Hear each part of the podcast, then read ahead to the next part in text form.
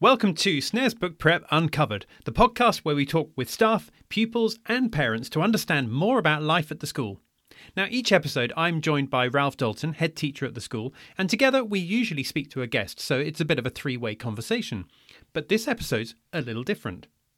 Because today, Ralph's the guest, and he's going to answer some of my questions about values at Snaresbrook Prep, how they came about, their purpose, and which values are so important for staff and pupils at the school. So come with me now as we speak with Ralph Dalton about values at Snaresbrook Prep. Ralph, good morning. Thank you for being here. Uh, and how are you today? Yeah, I'm, I'm okay, thank you, Simon. I always feel like the, the, need to sort of explain where I am, but all these episodes have been recorded in the same place, in the uh, office. Um, it's a bit of a chilly morning, uh, a chilly cycle in, but it's it's very pleasant. And often when we're recording, we can hear the sound of children playing out uh, in the playground. Does that mean that right now they're in class and they're learning, or does that mean that you've banned playtime? no, it's uh, it's very uh, it's first thing, so they're actually all probably doing mostly maths or English. Um, no, no, I haven't. I haven't banned playtime yet. Didn't think you had for a second. Excellent. Look, Ralph, we're going to be talking then about values at Snaresbrook Prep on this podcast episode. But first of all, before we actually understand what the values are or how they may have changed recently, just tell us why you feel it's important to have values in school in the first place. Oh, what a great question. Um, so, so what do we want for our children? We want you know, if you say what if you say as a parent, what do you want out of what do you want for them? Um, some people will answer, "Oh, I want them to get a good education." And I think if you hmm. always ask the question why, well, why do you want them to get a good education? Well, because I want them to get a good job. Well, why do you want them to get a good job? Well, one of the obvious answers is is to be able to earn money and have a good life. And essentially, I think if you keep asking why long enough, you get down to a single word, which is happy. Essentially, I think most of us as parents want our children to be happy. Um, in fact, I would even put forward that most of us just want to be happy. Now, that's not to trivialize it, it's in the sense that, well, how do you do that? What makes you happy? What what leads to being happy? And again, you could investigate what we mean by the word happy because you've got that very short term sort of um, ecstasy, if you like, at one end, mm-hmm. um, or a sort of a, a slower, more subtle sense of contentment there is an argument put forward by Dr. Mark Brackett, who's looked into this. The basically says what we want to do is we want to encourage our children to feel that sense of contentment. That's where we should be going. Yes, your life's going to be punctuated by moments of greater happiness, you know, those more intense feelings, but they shouldn't be the ones that you're looking to gain all the time. And in fact, he argues that actually seeking those um, intense pleasures actually leads to quite dangerous behavior in terms of either risk taking for adrenaline or drug taking, mm-hmm. um, you know, or leads you into relationships that can be, um, you know, intoxicating but not very um, stable or steady and give you what you need uh, mm. on a mm-hmm. long term basis. Mm. So, so then the next question is okay, so what leads to a sense of contentment? What gives this contentment that we're looking for? The idea behind this is the sense that we are our best selves, is the way you, mo- I think you often hear it. You know, mm. and you mm. say, okay, what does it mean to be our best selves? So, and I think different people will interpret what it is to be our best selves in different ways, but the question I came to was okay, well, whatever it means to be your best self, and I can't, I don't want to dictate to people what their best self is. Mm-hmm. I want to give our children the tools to be that.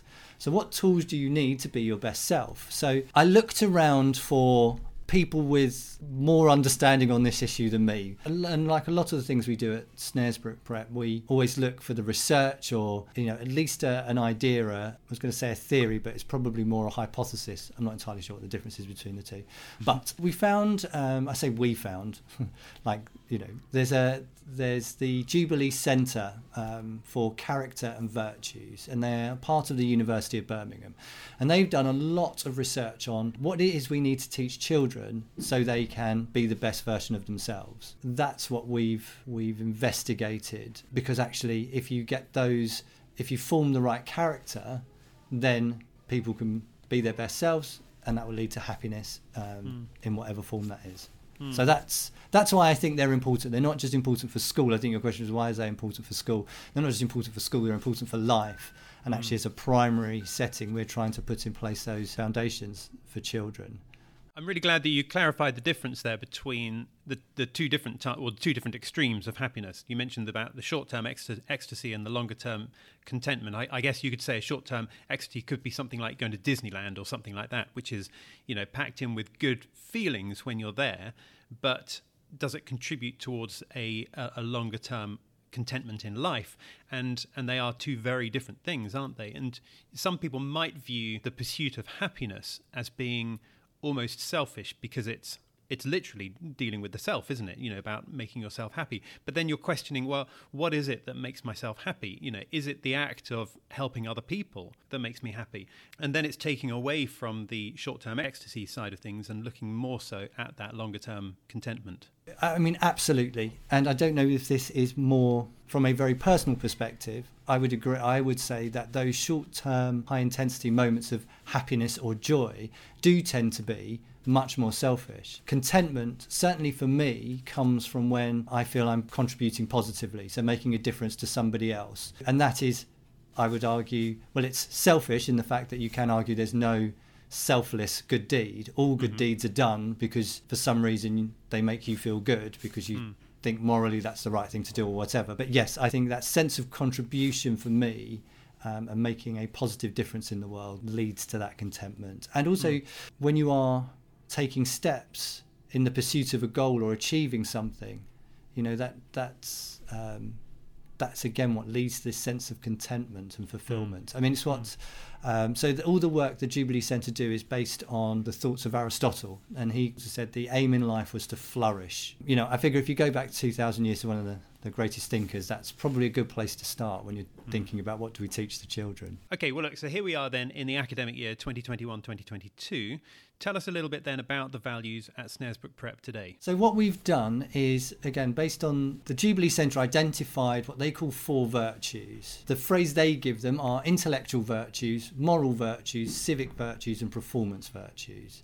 So, to sort of explain those, intellectual virtues are how you think. To give you some examples, things like uh, thinking critically, being curious, judgment, reasoning, uh, reflection. You've then got the virtues around morals. You need a moral compass in life to help guide your decision making. So, those would be things like compassion, courage, gratitude, humility, honesty, um, justice. The list goes on.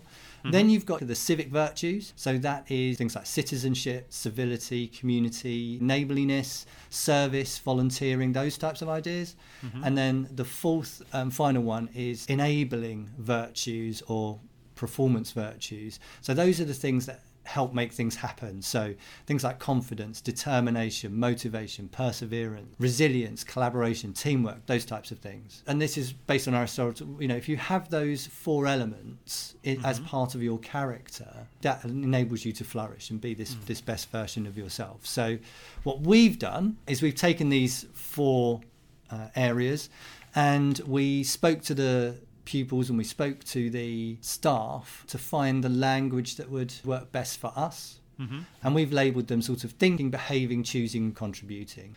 Schools are always talking about what their values are and they're always trying to work out what values they should highlight. And the dilemma you face is you want to keep it simple because mm-hmm. you can remember what can you remember? Four to ten things at most, mm-hmm. easily. Yeah. Um, but which which ones do you leave out? Do you go for judgment or curiosity? Do you go hmm. for mm. integrity or kindness? Do you go and you and you know I might not pick, be picking the right two that you're going to argue over, but you can get to thirty words around these areas, mm-hmm. and then you can never agree on the four or five.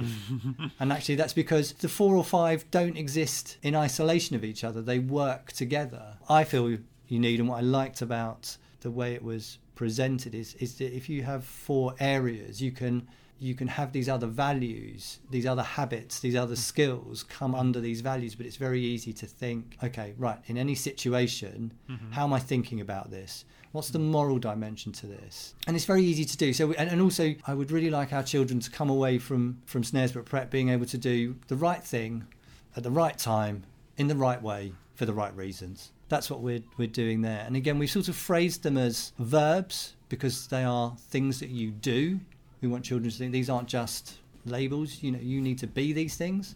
So mm-hmm. how am I thinking? What am I choosing to, you know, how am I choosing to behave? Am I choosing to be honest? Am I contributing by being polite? So, give us a couple of examples as to how that actually plays out in everyday life at school. Because, you know, I'm, I'm thinking about what you're saying here, and all of these things sound fantastic. But then, how does it translate? How does it actually appear and show itself in school life? Maybe when children are in the playground, or when they're learning something in history, or when they're playing in an orchestra, something like that. So so under thinking, the ones we have sort of promoted, and they can change, um, are being curious, judgment, being optimistic, reasoning, reflecting, knowledge, and being resourceful. So, so there are those. Under the sort of moral ones, thankfulness, honesty, respect, integrity, kindness, and fairness. Um, under how we behave, so the enabling value or the enabling values that help us actually turn our good ideas into good actions. Mm-hmm. So you've got uh, courage, uh, determination, humility, uh, what else we've got? Resilience, collaboration, perseverance, and discipline. Discipline is the is the ability to do something whether you want to or not, and mm. it's mm.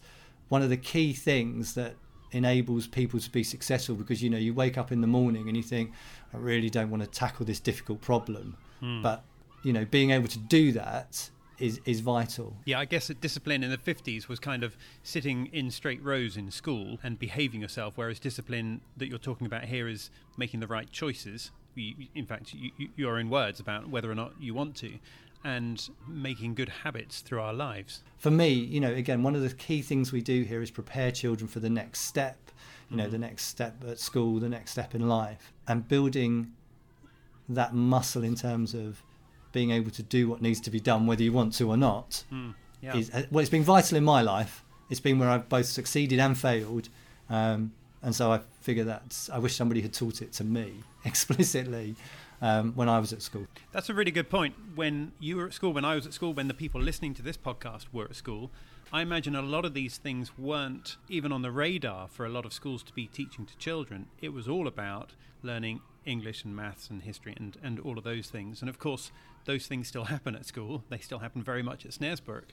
But it's looking at all of these other things as well, which affect us as people and arguably are, are more important than these curriculum subjects. Yeah, absolutely. Again, school is there to pass on, or traditionally has, oh, some people would even argue school is just one long test for university entrance. That's one sort of argument mm-hmm. about what school mm-hmm. is. We would want school to, like I say, what do you want school to be? Surely you want to be the first stages that puts in the foundation stone so mm-hmm. people can have a successful life. So, yes, you do need the knowledge, but it was assumed that you would pick up these other elements. Mm. And things like discipline, you kind of did pick up through fear or through you know not wanting a negative consequence but nobody was explicitly showing you why it was so useful. Mm. It was done more from a basis so I'm going to tell you these are important and you're going to accept they're important. Mm. Whereas I think what we're trying to do now is show you that they're important, give you experiences where you can both succeed and fail at them, and then reflect on what difference that makes. Mm. So, in, you asked, um, so how would you see it in school? The theory is there's three ways that children learn or absorb these, if you like. They can be they can be taught explicitly, mm-hmm. they can be caught, and they can be sought we as a school can teach them, mm-hmm. you know, uh, so we can define, we can give the children a definition and try and explain what they mm-hmm. are. By being in the environment where these things are of importance and everybody is is behaving in accordance with mm-hmm. these, that is caught. It sort of rubs off on okay. you. The third one is actually where the pupils themselves or we ourselves actually we we seek them out. We seek to look for the lessons from other people from other role models but also in our own lives. You know we reflect on what's happened to us and we reference um, these virtues and these values that come under each of the virtues mm. and think ah oh, yes actually which one did i need there? How well did i do it? Mm-hmm should I have had some others at play? So, uh, one that happens all the time children are lining up to go somewhere. Uh, the child in front of the, you know, at the front of the queue or somewhere in the queue before, and you know, the second child uh, is looking the wrong way. Mm. So, a child sees this and starts shouting, "You need to turn around," you know, or you know, whatever they do. And normally you just say, uh, you know, no talking, you know, we're lining up in silence or whatever. Mm-hmm. But actually, we can say, right, hang on a second, what were you doing there? So you were trying to be helpful, mm-hmm. So that's the right thing, but was it being done in the right way? Were you unkind in your words when you were pointing out the flaw? Yeah. Were you working collaboratively? Did you find out what they were doing? You know, for example, maybe they'd spotted something that also needed addressing. And that's why I've heard you say, not just today, but in previous podcast episodes, that it's all about doing the right thing at the right time, in the right way, for the right reasons. Yeah, and again, it's that you know, how often do we do you know do something that is helpful, but we're doing it for us? Mm. You know, is that the right reason? Mm. You know, we're trying to be helpful, and you, and actually, you know, there are situations in class where you know a child essentially looks like they're trying to help, but they're actually hindering because they are trying to be the helpful child because that's a good mm. thing. But if their reason is to do it for themselves rather than actually does, you know, the class need me to do this or does the teacher need me to do mm-hmm. this? No, the teacher actually needs me to just do what they've been asked to mm, do. Mm. Then it's not the right reason. And again, I think also, I think it's really important in life. We get trapped in situations where we do what looks like the right thing mm-hmm. and probably is the right thing, but we are not doing it because we believe morally it's the right. We're not doing it from a moral point of view. We're we're doing it from the perspective of not wanting people to think ill of us. Okay. You know, so it's like I have to help this person, Okay. um, because if I don't, I'll be seen as heartless. Ah, I see. okay, Um, good example. But but actually, I'm not doing it to help them. I'm doing it to protect my reputation. And the next thing that happens is then you become resentful of resentful to that person. Look, I'm helping you, and you don't seem to be, you know, appreciating it. That's because you're not really doing it because to help them. You're doing it because hmm. you're doing it for you. So I think sometimes it may not be the best example, but I think and, and and in lots of these there is no right answer but reflecting through these four mm-hmm. things help us understand the situation that, that adds more nuance mm. to our understanding of a situation. And for me personally in those situations i can then think oh, okay yeah hang on. Why am i doing mm. this? Is it am i am i entirely right to be a bit resentful here or hurt or feel like they've let me down? Because actually yeah why am i doing Yeah. this? Oh i am doing this for me. Okay am i happy to carry on doing that? Mm.